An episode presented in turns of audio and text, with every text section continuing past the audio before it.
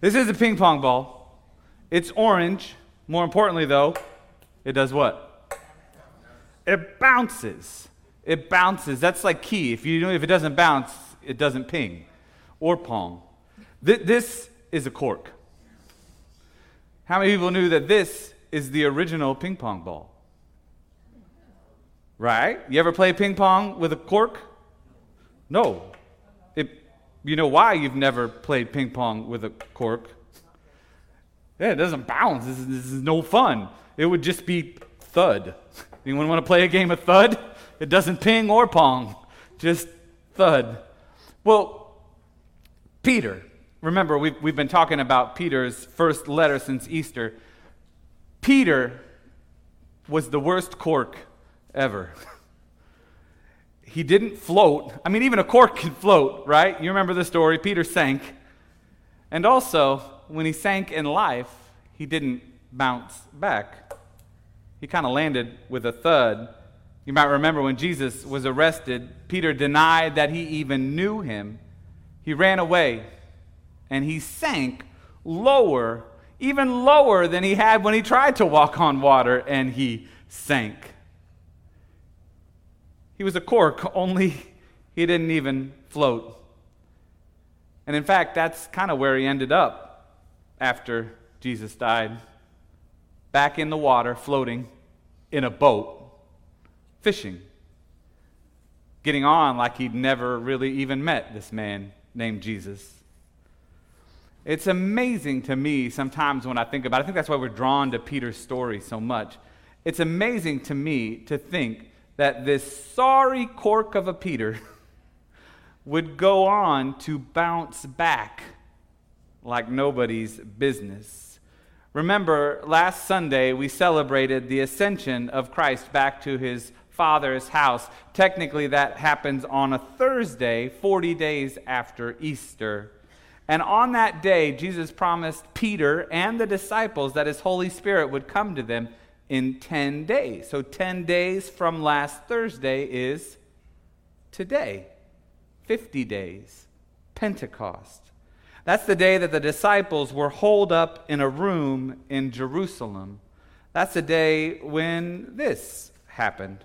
It's in Acts 2, verses 1 through 4. We read, When the day of Pentecost had come, they were all together in one place. And suddenly from heaven there came a sound like the rush of a violent wind, and it filled the entire house where they were sitting.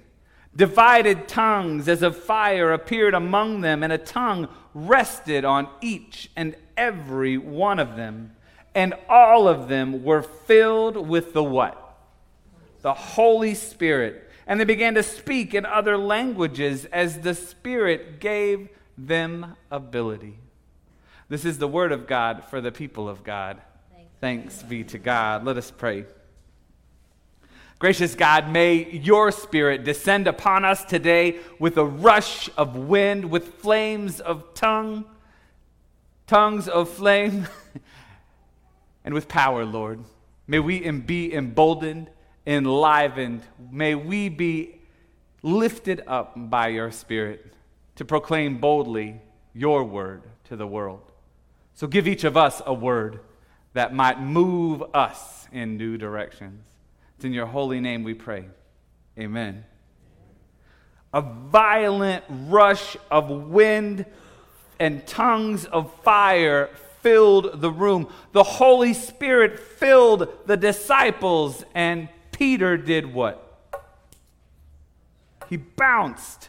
He bounced back. This same Peter that denied his friend, the Messiah, this same Peter that had fled, that had failed, this same Peter that tried to forget the miracles, the teaching, the truth of Jesus Christ, this same Peter, 50 days later, strode out of that room filled with the Holy Spirit and preached the very first gospel sermon ever preached, and 3,000 people responded, were baptized, and were themselves, we read, filled with the Spirit. Peter was not a cork any longer. Peter bounced. Peter was celluloid. No, really, celluloid. Y'all know celluloid, right? That's what ping pong balls were made of from about 1900 until finally in 2015 they were replaced by plastic. Everything's being replaced by plastic. We're going to be replaced by plastic pretty soon. Celluloid, if you don't know what it is, I looked it up for you, and it makes clear sense to me that it's a manufacturing substance made from a homogeneous colloidal dispersion of nitrocellulose and camphor. That help anyone? Me neither. nonetheless, nonetheless, what it is is a man-made substance that unlike cork, it can bounce, bounce, bounce. It's used to make combs, guitar picks, toys, photography film back in the day. And apparently, when you form it into a ball, it does indeed bounce. No matter how far this ping pong ball falls, it will what? Bounce back. So Peter went from a thudding cork to cellulose. He bounced back. From I don't know him to leading 3,000 other people to know him. That's an epic bounce, if you ask me. But what changed in Peter? Or rather, what changed Peter from a cork to a celluloid ball? What was it? Someone I heard, what? It's homogeneous colloidal dispersion of nitro. Is that? No. it's the Holy Spirit, the advocate, the comforter, the very breath of God. And it changed Peter completely. That's why in his first letter, Peter can write this beautiful. We've been in this letter. Here's his closing benediction. In 1 Peter 5, he says, After you have suffered for a little while, the God of all grace, who has called you to his eternal glory in Christ, will himself restore, support, strengthen, and establish you. To him be the power forever and ever. Amen. You see, at Christ's death, Peter had suffered, and not just for a little while. Like, can you imagine the suffering he would have endured watching what his friend Jesus went through in Jerusalem? Can you imagine the mental suffering he endured knowing that he had failed Jesus in his hour of need, just as Jesus had predicted? And Peter didn't just suffer in those three days, even after Christ's resurrection, even after Peter received the Holy Spirit, he would have suffered as he lost friends and family because of his faith in Jesus Christ. He would have suffered watching Stephen and some of those other disciples lose their lives because of their faith in Jesus.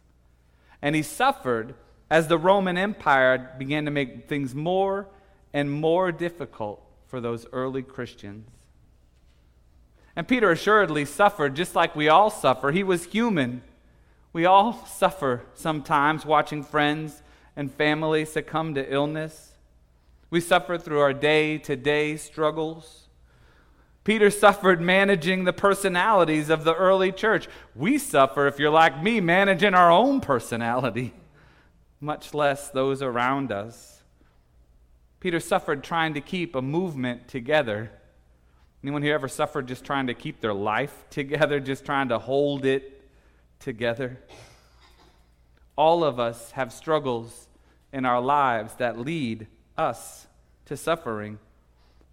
And the thing is, Peter doesn't deny that. Even after Christ, he doesn't deny that we will still suffer.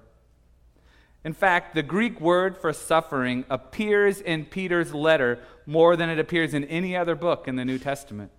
16 times he talks about suffering. Only six of those are about the suffering that Christ endured. The other 10 are about the suffering that we will endure. 10 out of 16 times, he's acknowledging that yes, we will suffer. But Peter knows that we will have something very powerful to carry us through our dark and difficult times. The God of all grace, he says, is on our side. Grace, unearned, unmerited love for us. And God is not only gracious to us, but he has called us to his eternal glory in Christ. It's why we're called Christians, little Christs. Y'all know you're a little Christ, little anointed ones. That's what Christ means, by the way. Did y'all know that? Anointed one, Christos, the word in Greek. So Jesus Christ is Jesus, the anointed one. The Greeks use this word Christos to translate the word Messiah, Mishash, from the, from the Hebrew in the Old Testament. Anointed one anointing in Scripture. It goes back to the very beginning when the first human ever, Adam, was anointed with the breath of God, with God's Spirit. And that anointing brought Adam to life. Priests in the Old Testament were anointed like Aaron and his sons, the oil dripping off their beards like dew on Mount Hermon. They were holy, set apart, they were close to God just like the tabernacle. If you read in Exodus, God tells Moses, anoint the tabernacle, this holy place that brings us close to God. Kings like David, we read, received the power of the Holy Spirit when they were anointed. And the prophet Joel said that one day all God's people would be anointed by the Holy Spirit, empowered to speak powerfully and prophetically men and women, boys and girls, slaves and free. That just happens to be the scripture that Jesus picked up and read.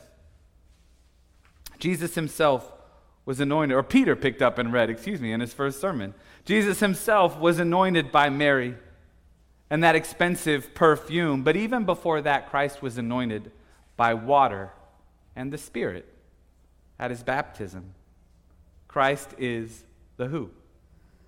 The anointed one.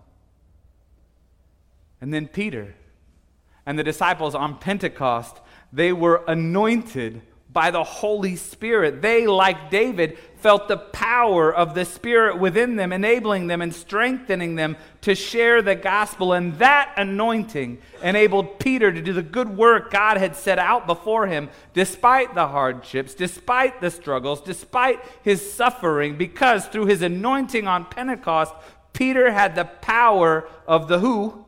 The Holy Spirit. I'm calling it today Pentecost power. Pentecost power.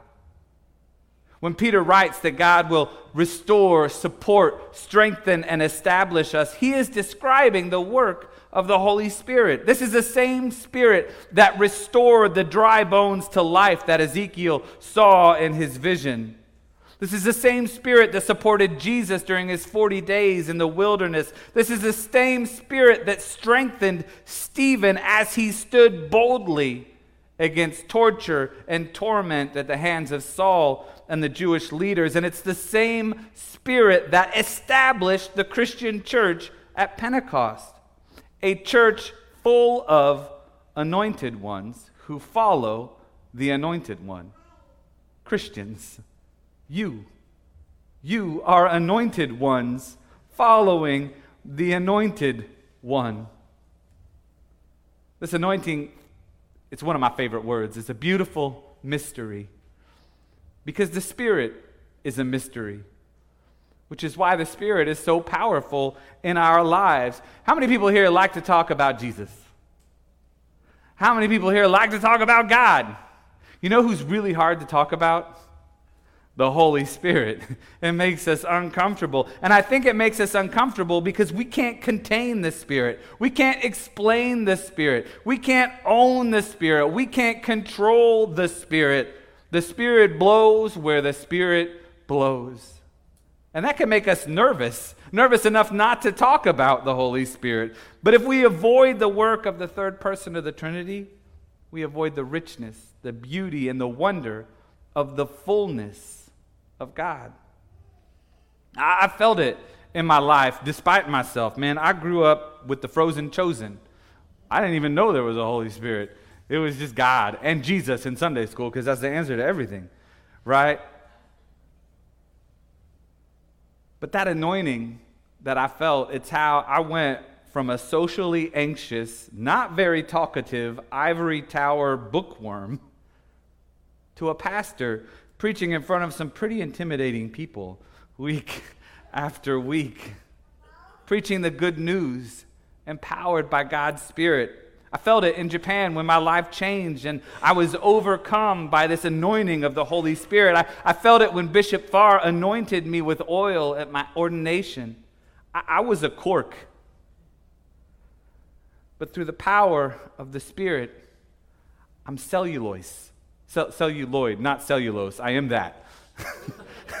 I'm celluloid. I speak truth in this room. but here's the thing I'm not the only one. All of us who call ourselves Christians, we're calling ourselves anointed. When you say, I am a Christian, you are acknowledging that you too are an anointed one. You have the same spirit that empowered David to lead a nation. You have the same spirit that hovered over Christ at his baptism, the same spirit that gave the disciples a thousand tongues to sing and share the gospel. You see, that's what Jesus did for us. He promised us the Holy Spirit. And Christ delivered on that promise so that we might be empowered to do what Christ told us to do, which is make disciples, share the gospel with others who are suffering, others who are struggling, others who need to know that the God of all grace wants to restore, support, strengthen, and establish them. So, our question is all year long what will you do? You that call yourselves Christians, anointed ones? Will you live into that name? Will you accept that power? Will you remember that you have been anointed to go out and share the good news? So, who is with me? Who's ready to go out tomorrow and preach and bring 3,000 people to Christ? A couple of us. Thank you, ping pong people. The rest of y'all are corks. No. No. How about this, though? How about we start small? Right? You don't got to go, no, we're, we're not Peter. we can't go from zero to 3,000 in one day, although it is Pentecost. How about we start with one ping pong ball?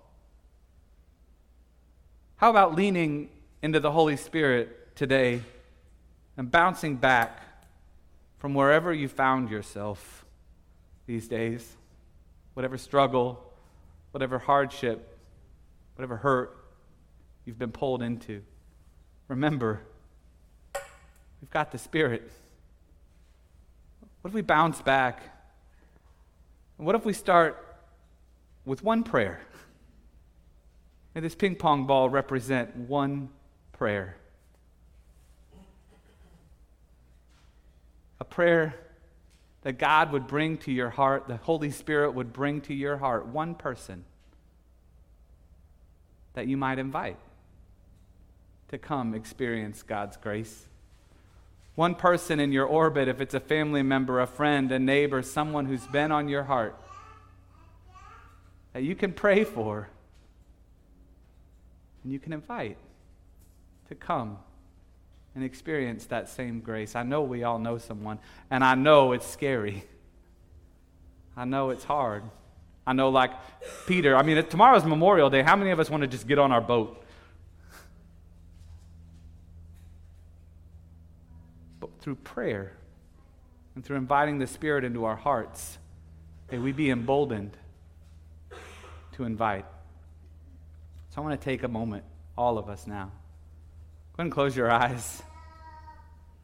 Breathe deep of the Spirit. Open yourself to God. And allow a name to come to you.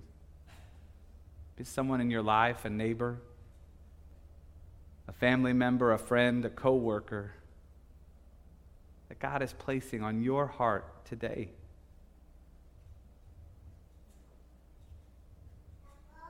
Someone that God, someone that the Spirit has been nudging you toward. Who might that be?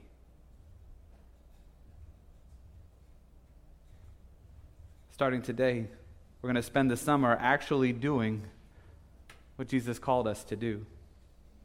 We're going to spend this summer inviting others to come and see what Christ has done and is doing in our lives and in the life of this congregation. We're going to make it easy.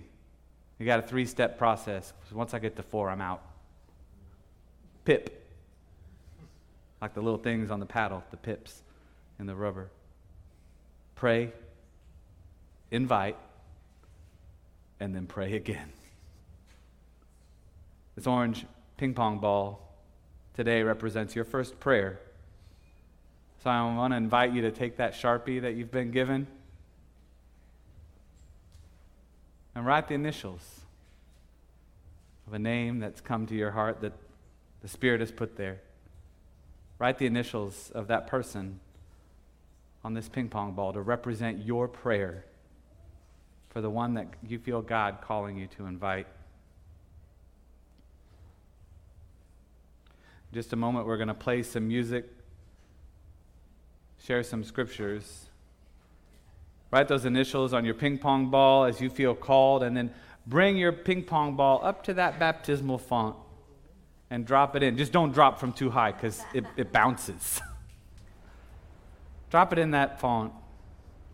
And then Pastor Shauna and I will be on either side of the stage that we might anoint you with oil, lest you've forgotten that you are anointed ones, empowered to share the gospel. And then after service today, do just that invite your person to faith and then pray that the Holy Spirit will work through them, work on them. I mean, here's the thing like, if you need any, like, once this corky ping pong cork got the celluloid spirit, it went from a game played in a few upscale British parlors to an international sport in less than 20 years, and then an Olympic sport. And then in 1971, did you know this? It had become the national sport of China and one of the first post World War II diplomatic missions to communist China was a ping pong match between a group of American ping pong players and some. Chi- if, if celluloid can do that, imagine what the Holy Spirit can do in you and in me. Amen? Amen.